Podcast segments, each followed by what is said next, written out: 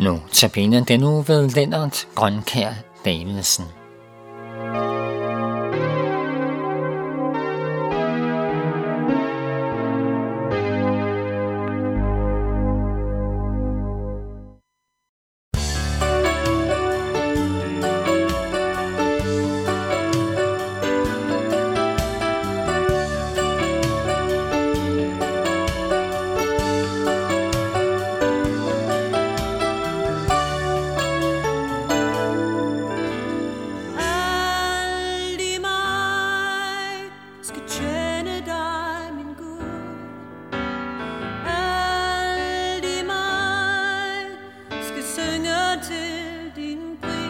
for do I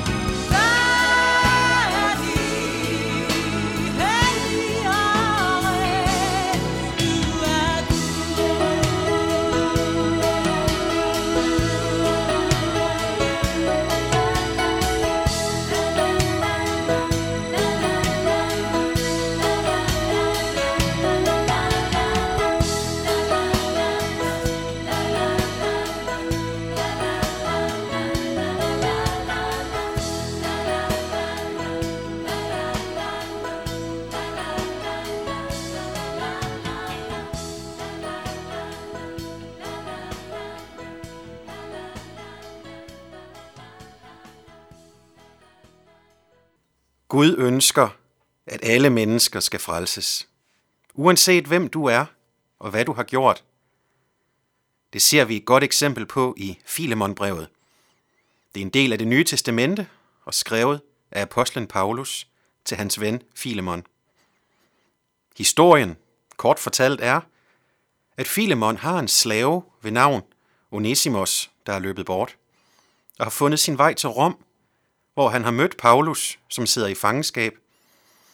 Og her er Onesimus kommet til tro på Kristus, efter at Paulus har fortalt ham om Jesus. Som slave havde Onesimus ingen rettigheder. Han tilhørte sin slaveejer som ejendom, ligesom at vi nu til dags kan eje en bil eller et hus. Under romersk lovgivning var Onesimus derfor intet mindre end dømt til dødsstraf for at have stjålet fra sin ejer og derefter være løbet bort. Så ud fra datidens lovgivning så fremtiden sort ud for ham. Nu kunne fortællingen om Onesimos selvfølgelig have taget den drejning, at Paulus tog ham ind til sig for at beskytte ham mod den straf, der ventede. Men det gør han ikke. Nej, tværtimod så sender Paulus ham tilbage til Filemon, hans ejer. Filemon var nemlig selv kristen, og Filemons hus var blevet brugt som menighedens kirke i byen Kolossae. Så Paulus, han sender nu ikke en slave tilbage til sin ejer, men sender i stedet en medkristen, en ven, tilbage til kirken i Kolossae. Det kan nok nemmest egentlig beskrives med Paulus egne ord, her fra Filemonbrevet, vers 15-17. Måske er han blevet taget, taget fra dig for en tid, for at du kunne få ham tilbage for altid. Ikke længere som en slave, men som mere end en slave. En kær broder. Det er han i høj grad for mig. Og hvor meget mere skal han så ikke være det for dig?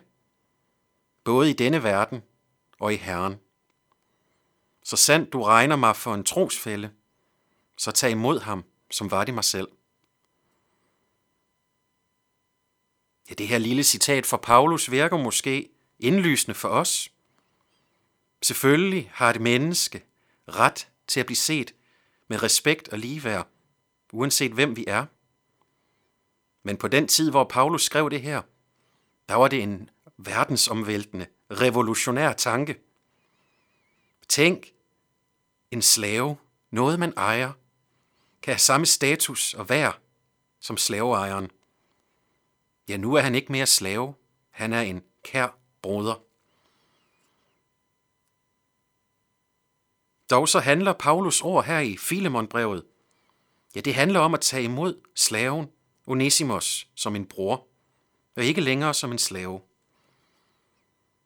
En bror i troen. Det handler ikke kun om det, vi er, og det, vi gør, mens vi er her på jord. Nej, det er også et billede på, hvordan fremtiden med Gud ser ud. Det er et tilbud om frelse.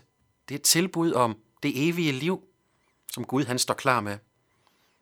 Gennem sin søn, Jesus Kristus, der gælder tilbuddet for os alle. Gud, han vil mindst lige så gerne frelse en bortløben slave, dømt til dødsstraf, som han vil frelse den velhavende mand Filemon. På den måde ønsker Gud også at være en del af dit liv. Amen.